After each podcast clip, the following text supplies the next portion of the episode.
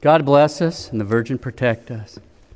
Once again, I want to explicitly acknowledge my debt and gratitude to Our Lady of Fatima. She has to take the credit for anything good or true or beautiful in these novena conferences, and the faults are mine. Ave Maria Purissima, in the name of the Father, and the Son, and the Holy Spirit, amen. Yesterday, we considered more of the messages and some of the miracles of the Virgin of Revelation. We saw that in regards to these messages, Cardinal Jose Martins, the prefect emeritus of the Congregation for the Cause of Saints, said that he personally considered the publication of these messages to be of great spiritual benefit. The warnings of the Virgin over the course of half a century have an undeniable catechetical and prophetic value. We heard the Virgin say to her priest sons that Jesus has been forgotten and abandoned by them. We saw that she warned them they were becoming worldly that many of them were giving bad example, that they had completely forgotten the gospel. We saw that she warned them not to remove their cassock or their habit because they're reminders and heavenly signs.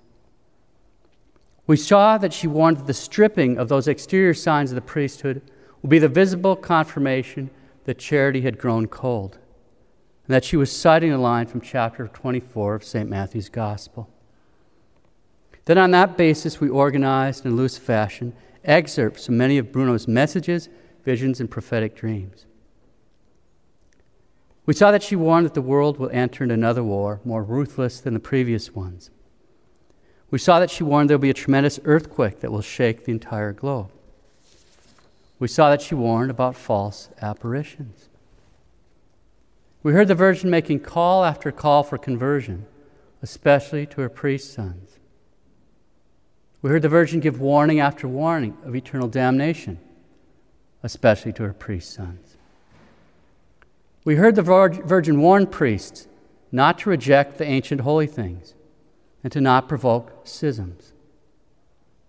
We heard the Virgin warn that the entire church would be put to the test, especially by means of false ideologies and theologies, to clean up the carnage that has infiltrated among its ministers. We heard the Virgin warn that false prophets will exchange the true doctrine of the Lord for satanic doctrines, and that they will remove the sacrifice of the cross from the altars of the world.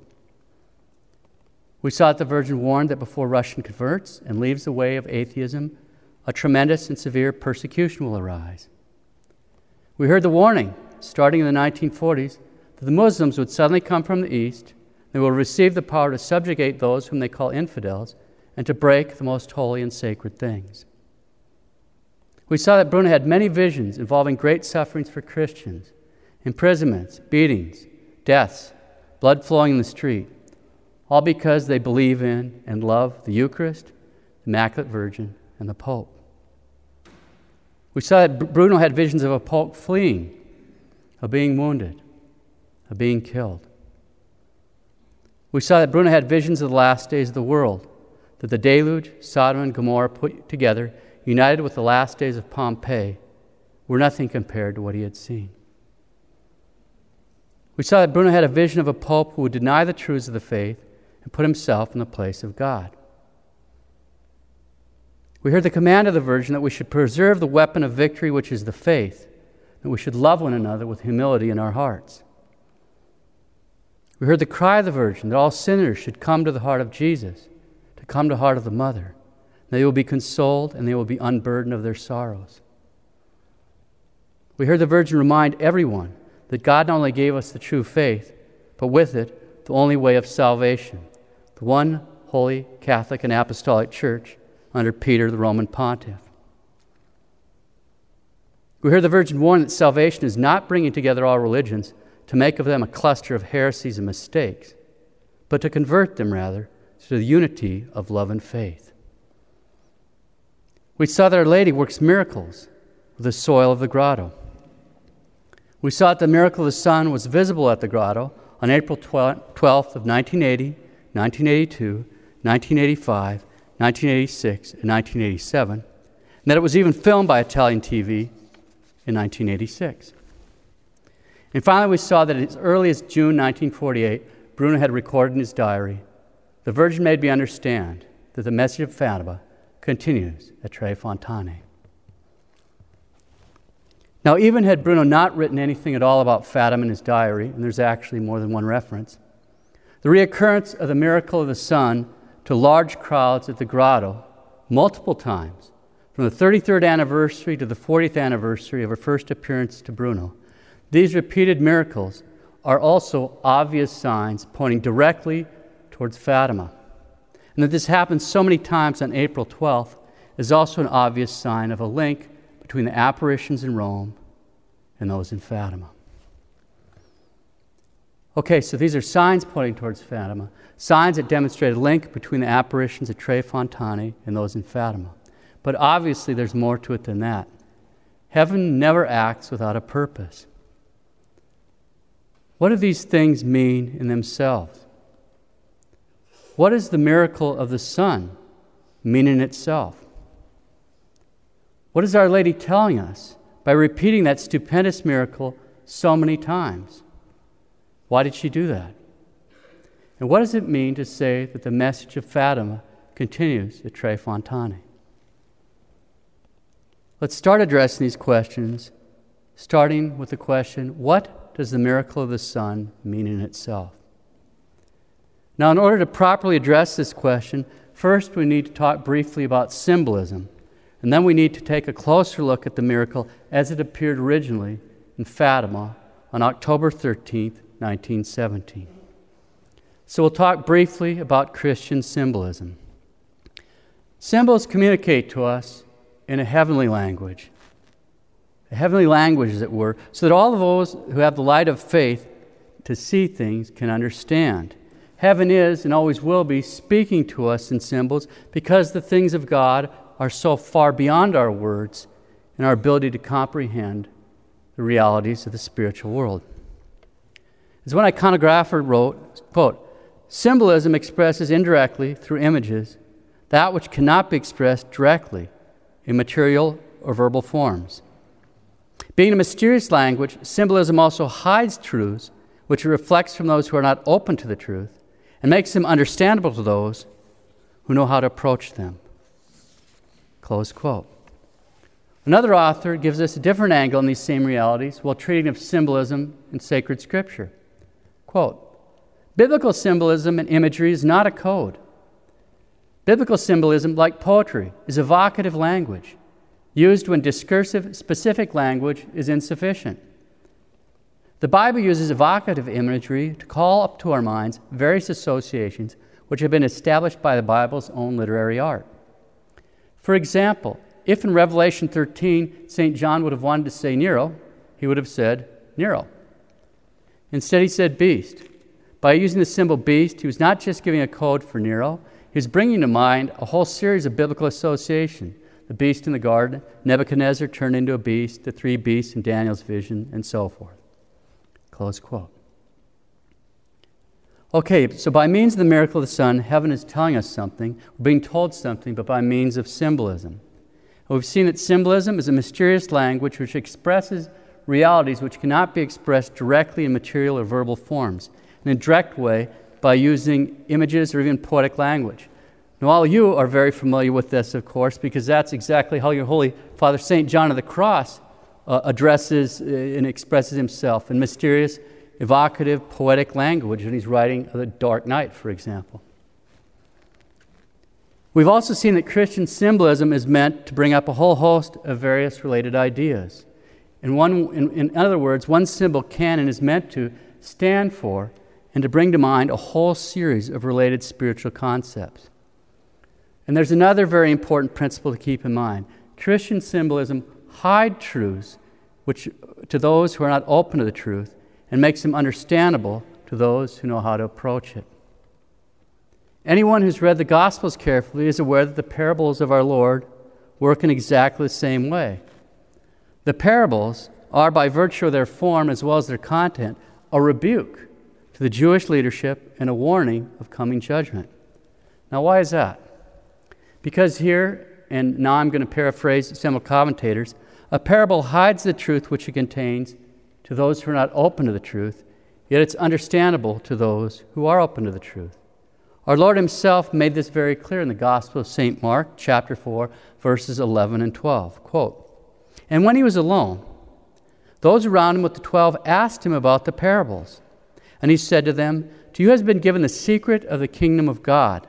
But for those outside, everything is in parables, so that they may indeed see, but not perceive, and may indeed hear, but not understand, lest they should turn and be forgiven. At this point, our Lord is alluding to a passage in the sixth chapter of the prophet Isaiah, where Isaiah was commissioned to speak to Israel. I quote from the prophet. And he said, Go and say to this people, Keep on hearing, but do not understand. Keep on seeing, but do not perceive. Make the heart of this people dull, and their ears heavy, and blind their eyes, lest they see with their eyes, and hear with their ears, and understand with their hearts, and turn and be healed. Okay, th- that's fair enough, but now listen to the next lines. This is really important. Isaiah. Then I said, How long, O Lord? And he said, Until cities lie waste without inhabitant, and houses without people.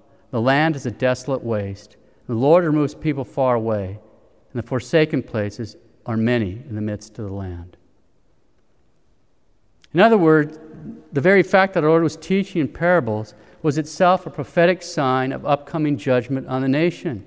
He's making the point that first century Judea was in the same wretched condition that Israel was in the days of Isaiah. And as a consequence, was facing the same outcome its cities were going to be laid waste, and its people slaughtered and scattered. And all that, of course, came to pass. And keep in mind that from the very beginning of his ministry, even the Sanhedrin knew that Christ had been sent by God. After all, what does Nicodemus say to him right at the beginning of his public ministry? Rabbi, we know thou art a teacher come from God, for no man can do these miracles that thou dost unless God be with him. They knew right out the gate. Our Lord taught in parables because the hearts of the people were not open to his messages. They heard his message, but they didn't understand. He wasn't hiding the truth from them, they just didn't want to hear it. The people who believed would understand the parables. Our Lord intended the veiled meaning of his words to be revealed to anyone that was seeking the truths to be found in them. But as we know, the great majority were not interested in seeking those truths. Our Lord preached to a perverse generation. His message reached a remnant of Israel, but left the rest hardened, unresponsive, and under his judgment. And we can see each one of these elements at play in Fatima. In Fatima, there are symbolic messages given.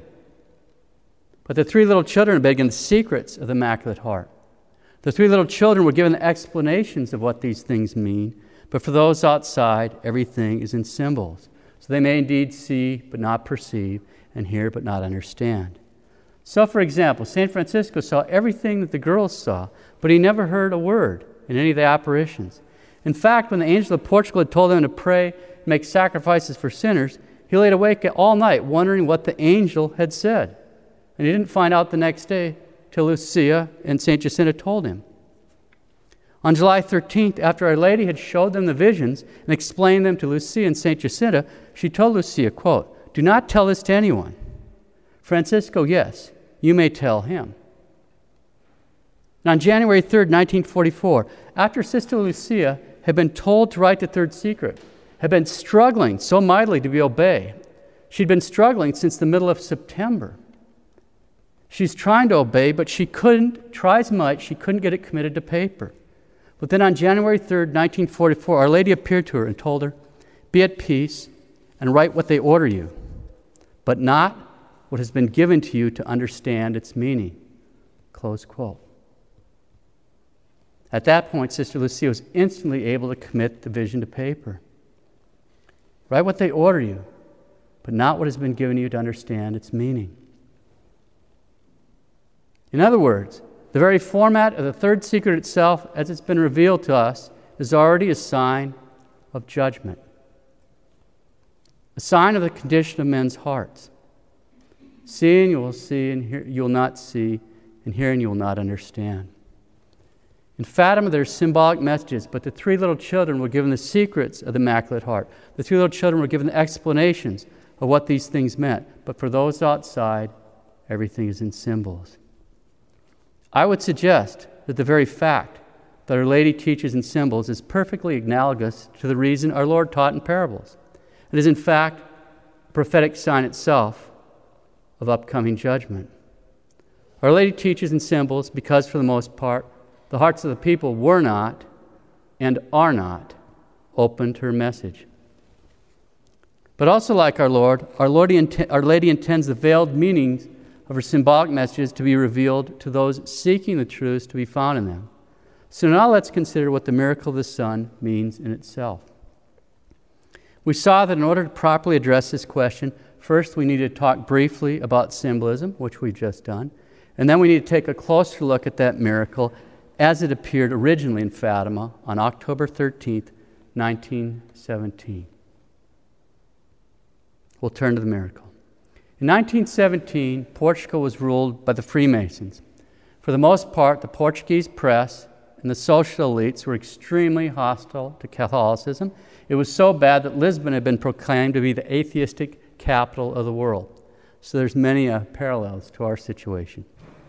For three months, since July 13th, three small children who could neither read nor write, Lucia dos Santos, 10 years old, and two cousins, uh, now St. Francisco Marto, 9 years old, and St. Jacinta Marto, 7 years old, have been predicting that Our Lady would perform a great miracle on October 13th. A miracle had been publicly announced three months in advance as to the precise date, time, and place. There is literally nothing like this in the entire history of the world. The precise date, time, and place of a public miracle had been announced three months in advance in a country controlled by the Freemasons by illiterate peasant children from a tiny village in the hills of Portugal.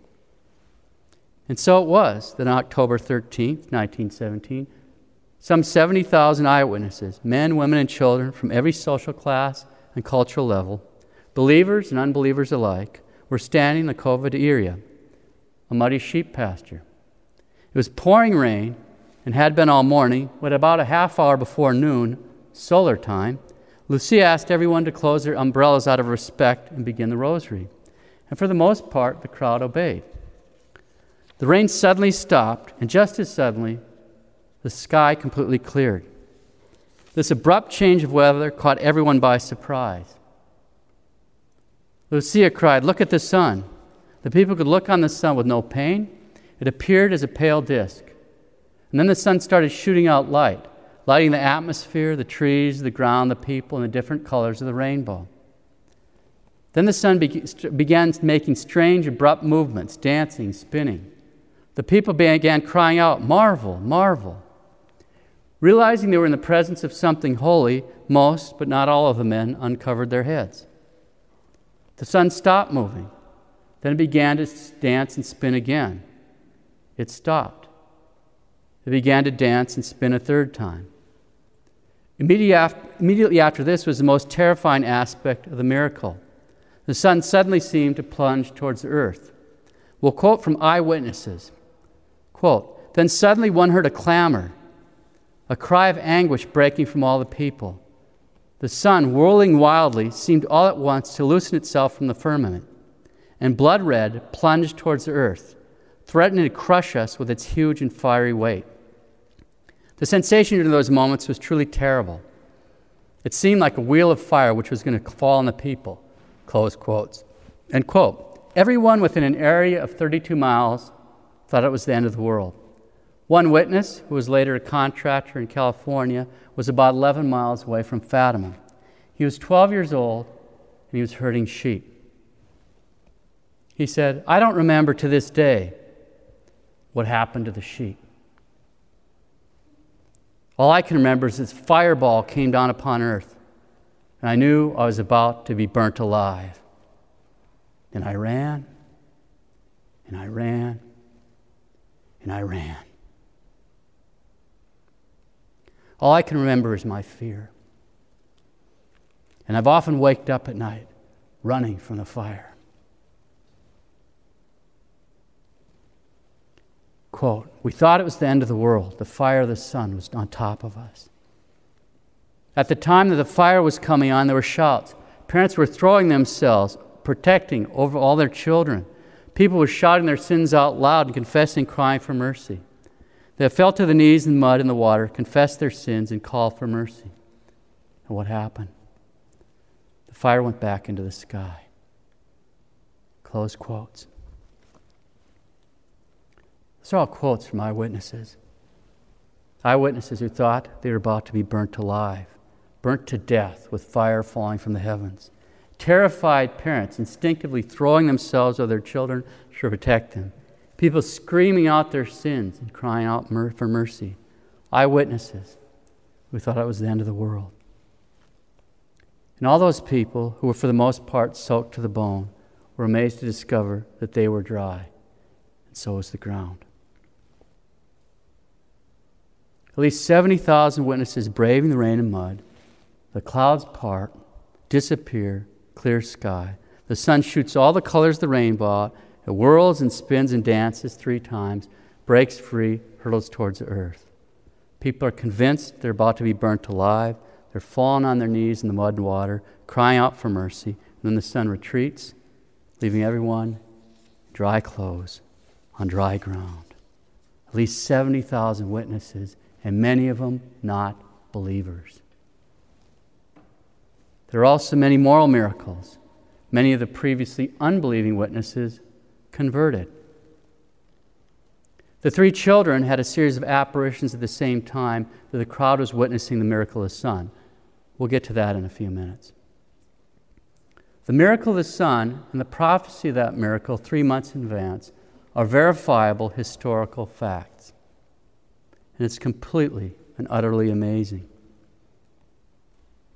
Just to make sure we have some idea of how amazing it is, we should pause there for a moment to put this event into its proper historical context. If we step back a little bit and consider the entire history of the world to put the miracle of the sun into context, we can see we have five roughly comparable events, five miracles of absolutely incredible magnitude in the same rough category. There's the parting of the Red Sea by Moses. There's the stopping of the sun and the moon in the sky by Joshua. There's the moving back of the sun a full 10 hours in the sky by the prophet Isaiah. There's the total eclipse of the sun during a full moon, which is a complete impossibility, which took place at the crucifixion of our Lord. And there's the miracle of the sun by Our Lady. And only one of those was publicly announced date, time, place beforehand. Only one. So, in the whole history of the world, there are five of these miracles. Four of those miracles are found in the Holy Bible three in the Old Testament and one in the New Testament. And out of those miracles, the only one that was predicted beforehand, three months beforehand, as to the precise date, time, and place, happened in her own time. That's Fatima. It's completely incredible. It's a miracle of biblical proportions, literally. That's not an exaggeration. It's a miracle of biblical proportions, and in all of world history, there is nothing like it. You should let that sink in. You should let that sink in. That's important. That tells us something as well. But in spite of the magnitude of this miracle, it's been treated like the biggest non event in history. Oh, miracle of the sun. Jan, I wonder what's on Channel 45. I wouldn't be a bit surprised if there are more people who knew who won the World Cup in soccer last year or even 10 years ago than there are people who know about the miracle of the sun. We've had a hundred years of scripture scholars with all kinds of big degrees writing learned disquisitions in which they tell us that Moses didn't write the first five books of the Bible, telling us the Bible is just chock full of myths we picked up from the pagans, the prophecies are impossible, denying the miracles of Christ, etc., etc., etc. Our seminaries are full of these kind of professors. Why haven't they been praying on, meditating, studying, and writing about the miracle of the sun? So, what does it mean? What does it mean in itself? St. Vincent Ferrer gives a general principle in regards to warnings in the sky. I quote By study of Holy Scripture, by factual experience, we know that when any great and heavy affliction is about to come on the world, often some warning sign is shown in the sky. And this happens by the mercy of God, so that people, forewarned of impending tribulation by means of these signs, may obtain a tribunal of mercy through prayer and good works, a reversal of the sentence passed against them by God, or, at least by penance and amendment of life, may prepare themselves against the impending affliction. Close quote. Okay, so when a great affliction is about to come on the world, heaven often puts a warning in the sky so people may either avert the punishment through prayers and penance or may prepare themselves to suffer the affliction. Let's turn to particulars. Signs of judgment in the heavens. Everyone knows that the sun, moon, and stars separate the day from the night and are used to mark out our days, years, and seasons. But how many of us have stopped to consider that God has also deliberately set them up there for signs? In Genesis 1:14 we read, quote, "And God said, Let there be lights in the firmament of the heavens to separate the day from the night, and let them be for signs and for seasons and for days and years." Close quote, inspired, inerrant word of God. Obviously, we're all familiar with the Star of Bethlehem as a sign of our Lord's birth. We're all familiar with the miraculous eclipse of the sun during the full moon on that first Good Friday as a sign that the creator of the world was hanging on the cross. In both scripture and tradition, signs of judgment in the heavens portend God's wrath falling in judgment. They're prophetic signs that foreshadow the overthrow and destruction of kingdoms, nations, or peoples, and ultimately the world. For example, in the book of the prophet Isaiah, chapter 13, we read of signs of judgment in the heavens, and I quote The day of the Lord comes, cruel with wrath and fierce anger.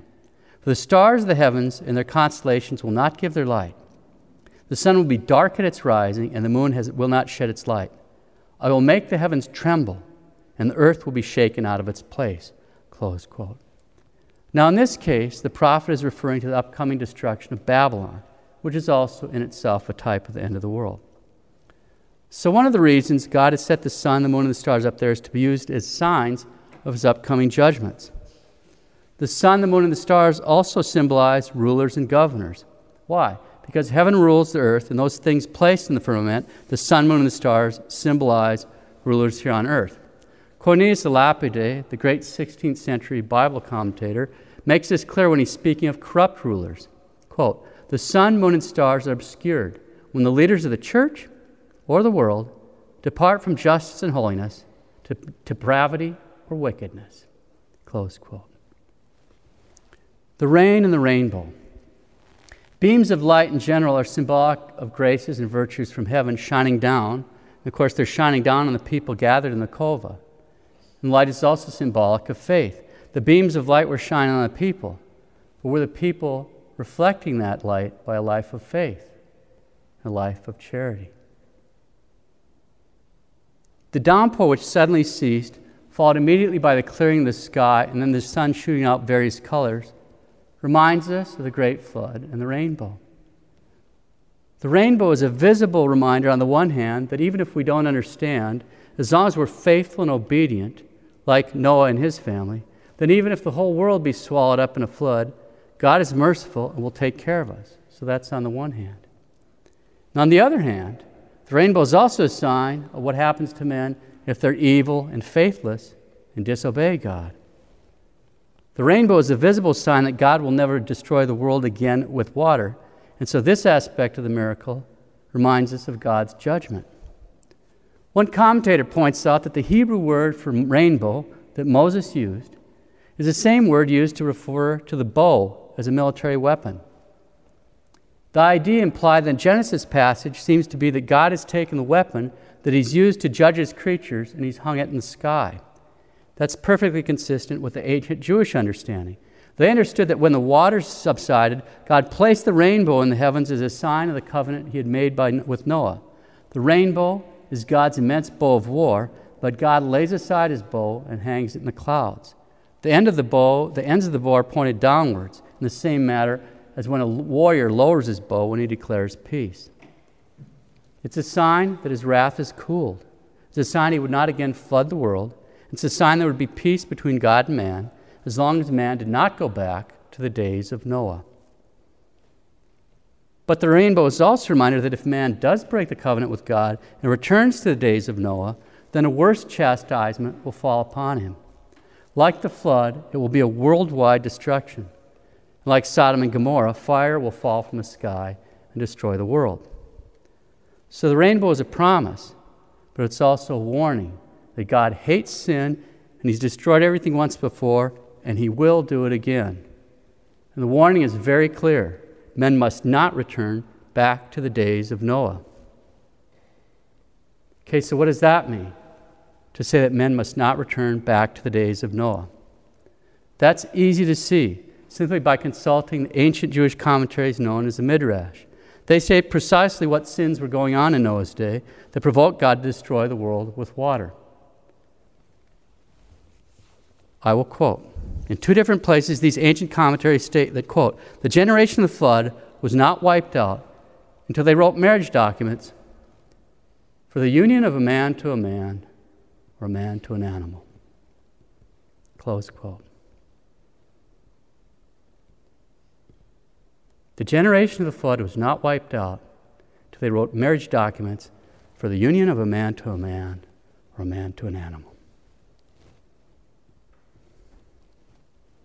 In other words, the sins which provoked the great flood were the same sins which Sodom and Gomorrah were destroyed by fire and brimstone from heaven, and are sadly enough the same sins which we have going on all around us these days not only approved and promoted, but even protected by our federal government and many other governments throughout the world.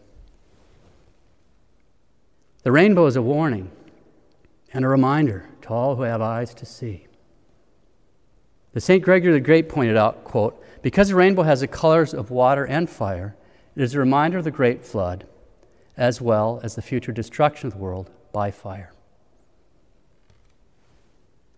The rainbow reminds us that in the days of Noah, we broke the covenant and called down judgment upon ourselves. And now it's hung up in the sky as a sign that God won't destroy the world again with water.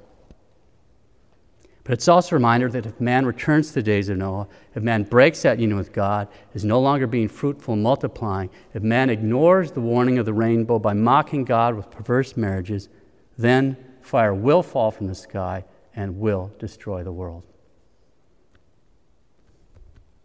And isn't it interesting that the Sodomites have chosen the rainbow as a symbol for their movement? There are seven different colors in God's rainbow. Seven's the number of completion and perfection. But the gay pride flag, and what an appropriate use of that word pride, the gay pride flag uses the rainbow, and over time it has wound up with a six colored rainbow flag as a representation of their perverse movement Of course, the number six is the number of incompleteness and imperfection. Their flag is a complete mockery of the sign that God made with man, the seven colored rainbow. It's truly diabolical. It's a public proclamation. It's mankind symbolically saying that we will not serve you, honor you, or obey our covenant with you. And in a satanic inversion of Fatima, on the very night that these very type of marriages called down God's judgment the, in the Great Flood were decriminalized in these United States, that very gay pride rainbow was projected in the darkness of night on the White House.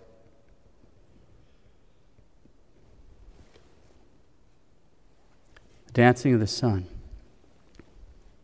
In ancient times, if a rabbi were asked to quote a scripture, he had to give a sort of an explanation as he did it the explanation was called a targum. It's a sign of a cross between a translation and a paraphrase. A targum on Deuteronomy 28:15 describes the reaction to Moses' announcement of curses coming on Israel, because that's the section with the curses on Israel. Here's the targum: The earth trembled, the heavens were moved, the sun and moon were darkened, the stars withdrew their beams. As the scripture commentator says, quote, the cosmic order of nature in the course of the sun, moon, and stars was seen as essential to the ongoing welfare of the world's existence. This order is interrupted and dissolved when men go against the spiritual order of God's laws, which are to regulate the course of their lives. Hence, God judges the heavens by stro- destroying its orderly movements in order to indicate that mankind has violated his moral order and is being judged. He alters the fixed patterns of sun, moon, and stars to indicate judgment on those who have wrongly altered his moral patterns, especially through idolatry. Close quote. Now, St. Alphonsus summarizes the teaching of the fathers in, regarding, in regards to a line in chapter 4 of St. Matthew's Gospel and the powers of heaven shall be moved. I quote from St. Alphonsus. Another sign of the end of the world will be, and the powers of heaven shall be moved. Some understand this to mean tremors and unusual movements which will occur in the heavens. That is, the firmness of the heavens will seem to be lacking, as they will tremble before the Lord comes to judge the world. Close quote. Let's consider the falling of the sun. St. Alphonsus again.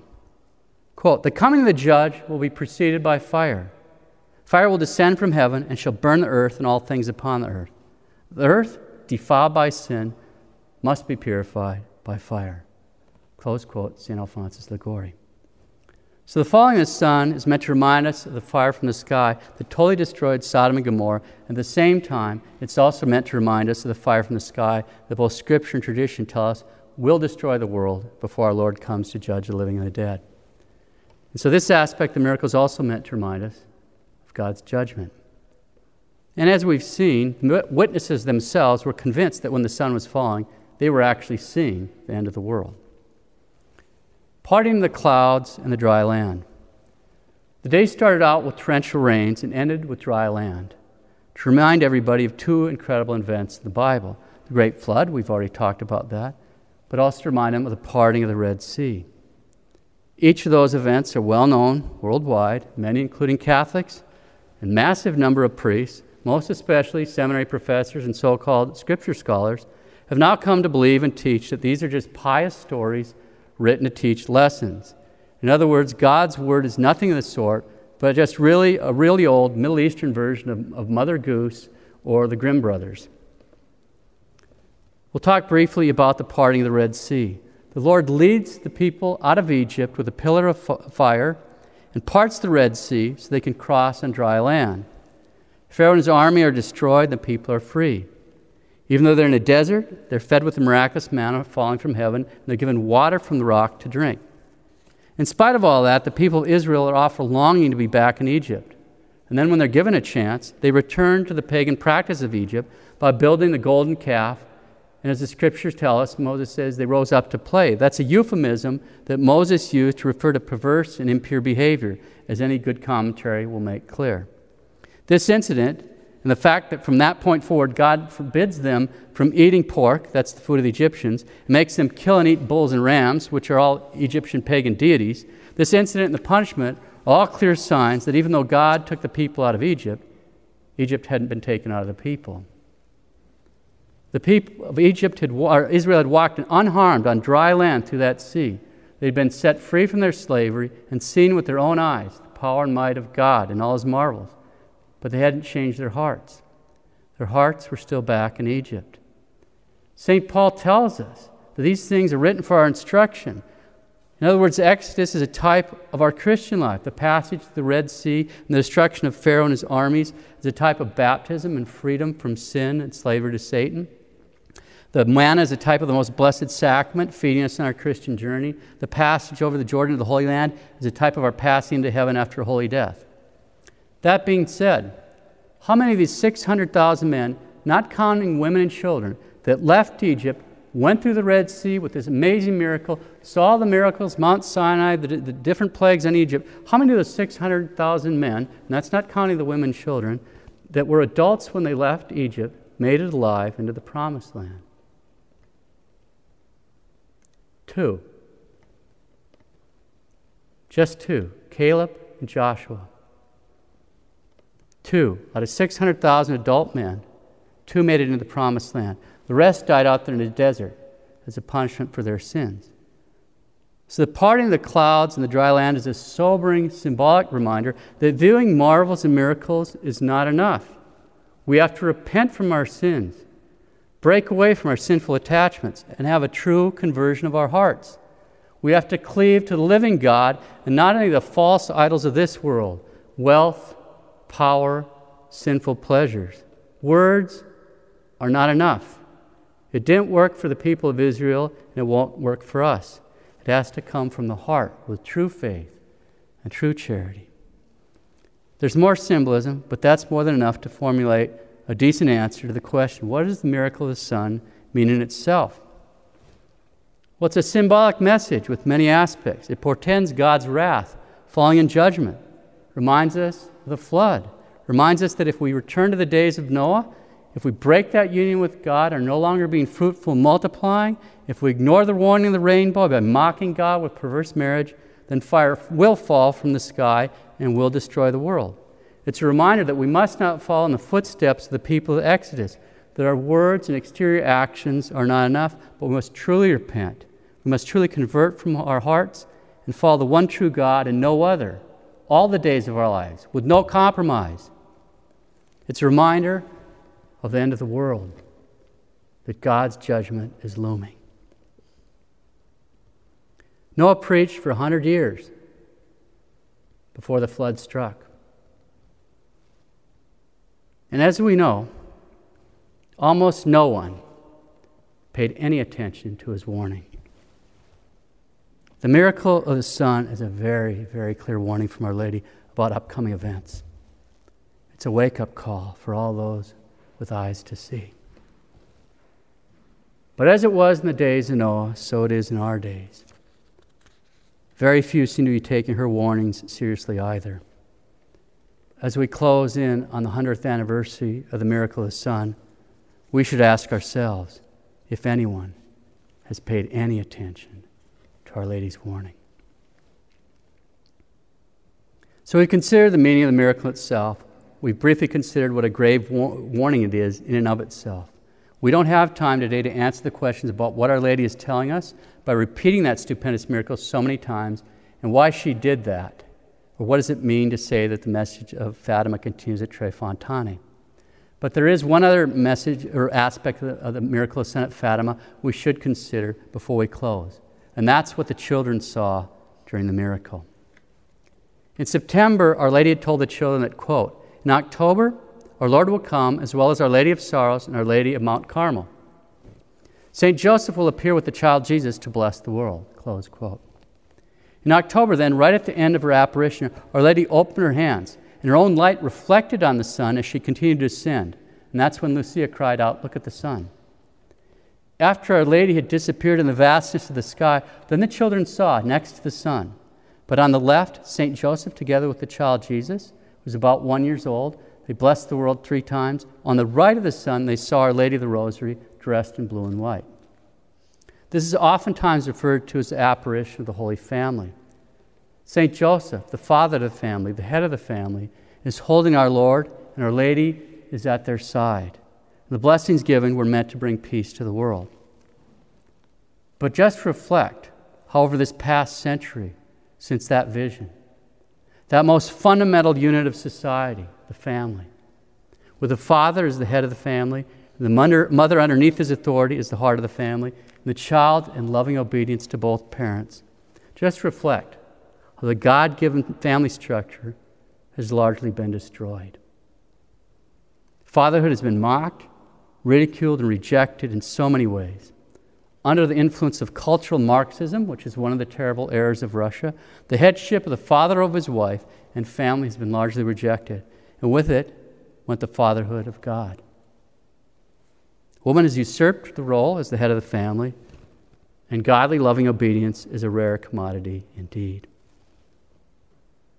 And of course, we see this very phenomenon in the spiritual realm in the church itself.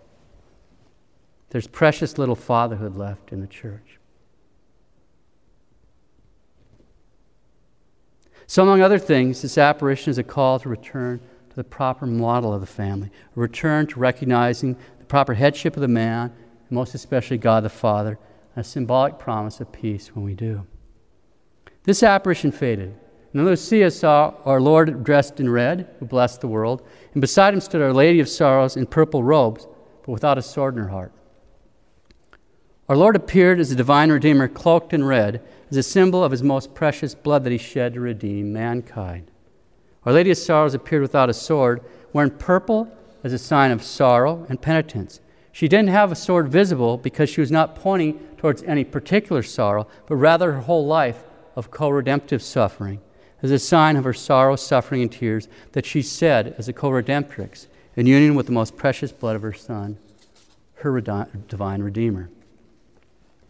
In this apparition, among other things, our Lord and Our Lady call for recognition of her co redemptive suffering and for reparation to her Immaculate Heart, as later was established in the first Saturday devotions, which are so poorly attended most places in the world.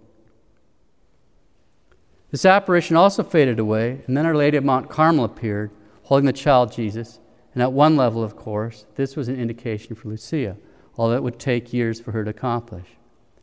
Why might Lucia be called the Carmel? Carmel, stretching all the way back to St. Elias, the father, the Carmelite order, Carmel is a place for gathering God's children and conquering evil and idolatry, as we see in 3 Kings chapter 18. Carmel is a place of fruitfulness and beauty, as we see in the Canticle of Canticles, chapter 7, verse 5, Jeremiah chapter 50, verse 19, and Isaiah chapter 35, verse 2. Carmel is a place of union with God, as we see in 3 Kings 18, verse 42. Carmel means the garden land in Hebrew. It's evocative of the Garden of Eden. Our Lady is the new Eve, and thus her new garden is in Carmel. After two letters from Pope Pius XII, personal letters, Sister Lucia was finally allowed to enter Carmel and take the habit with Our Lady's scapular, thus putting on the cloak of Our Lady and consecrating her life as a Carmelite in the service of Mary. Just as the prophet uh, St. Elias passed on his cloak to St. Elisha, in so doing imparts a share of his spirit to him, so Our Lady passes on hers to her children that lovingly wear her scapular. Everyone should wear their scapular all the time. The miracle miraculous sun is an unmistakable confirmation that Our Lady had spoken to the children the miracle of sun is an unmistakable confirmation that Our Lady had delivered a message to the children. Heaven never acts without a purpose. And so the miracle of the sun, a miracle as we've seen of unprecedented proportions, of literally biblical proportions, is a sign pointing towards a corresponding message of unprecedented importance, a message of biblical proportions. In that regard, we'll close with a short reflection from a famous mainstream Italian journalist, Antonio Socci, in which he speaks of the extraordinary character of the message. Quote Fatima has received, on the part of the church, which in general is always very cautious concerning supernatural phenomena, a recognition without equal in history, and which places this apparition and this message objectively above and beyond all of the so called private revelations. All of the succeeding popes have credited the apparitions with official discourses acts, and pilgrimages, often invoking biblical comparisons. The third part of the secret, that for the entire 20th century had fed apocalyptic rumors, was revealed by the Holy See with an official approbation that also has no precedent in Christian history. In fact, all the previous apparitions containing a prophetic ma- message for humanity have been made public informally without engaging the authority of the church. But in the case of the third part of the secret of Fatima, the contrary has happened. When, after a long dramatic deliberation, the Pope personally decided to publish the text of the third secret, it was announced in the most solemn manner from the sanctuary of Fatima before the Pope and the visionary by the Vatican Secretary of State. And it was even published on June 26, 2000, with the accompaniment of a theological commentary by the highest doctrinal authority of the Church next to the Pope, Cardinal Joseph Ratzinger, prefect of the former Holy Office, who presented the text of the secret and his commentary at nothing less than a press conference televised worldwide. It is really impossible, after all of this, to continue to speak of the relative importance of the message. The exceptional words pronounced by St. John Paul II say exactly the opposite. Quote, the appeal made by Mary, our mother, at Fatima is such that the whole church feels obligated to respond to the requests of Our Lady. The message imposes an obligation on her, the church. Close quote. It is really impossible, after all this, to continue to speak of the relative importance of the message. The appeal made by Mary, our mother at Fatima, is such that the whole church feels obligated to respond to the request of Our Lady. The message imposes an obligation on the church. God never acts without a purpose. And so, a miracle like this, a miracle of unprecedented proportions, points towards a corresponding message of unprecedented importance. The apocalyptic overtones of the miracle itself point towards apocalyptic overtones in the message. A miracle of unprecedented proportions points to a corresponding message of unprecedented importance. The apocalyptic overtones in the miracle itself point towards apocalyptic overtones in the message. In her last public interview, Sister Lucia said, quote, Father, the Most Holy Virgin is very sad because no one has paid any attention to her message, neither the good nor the bad. The good continue on their way, but without giving any importance to her message. The bad, not seeing the punishment of God actually falling upon them, continue their life of sin without even caring about the message. But believe me, Father, God will chastise the world, and this will be in a terrible manner. Close quote. Most Holy Virgin is very sad because no one has paid any attention to message, neither the good nor the bad. Over the next few days, we'll meditate on that message, what it means for each of us, and en route, answer the questions we posed earlier today. Today. Today.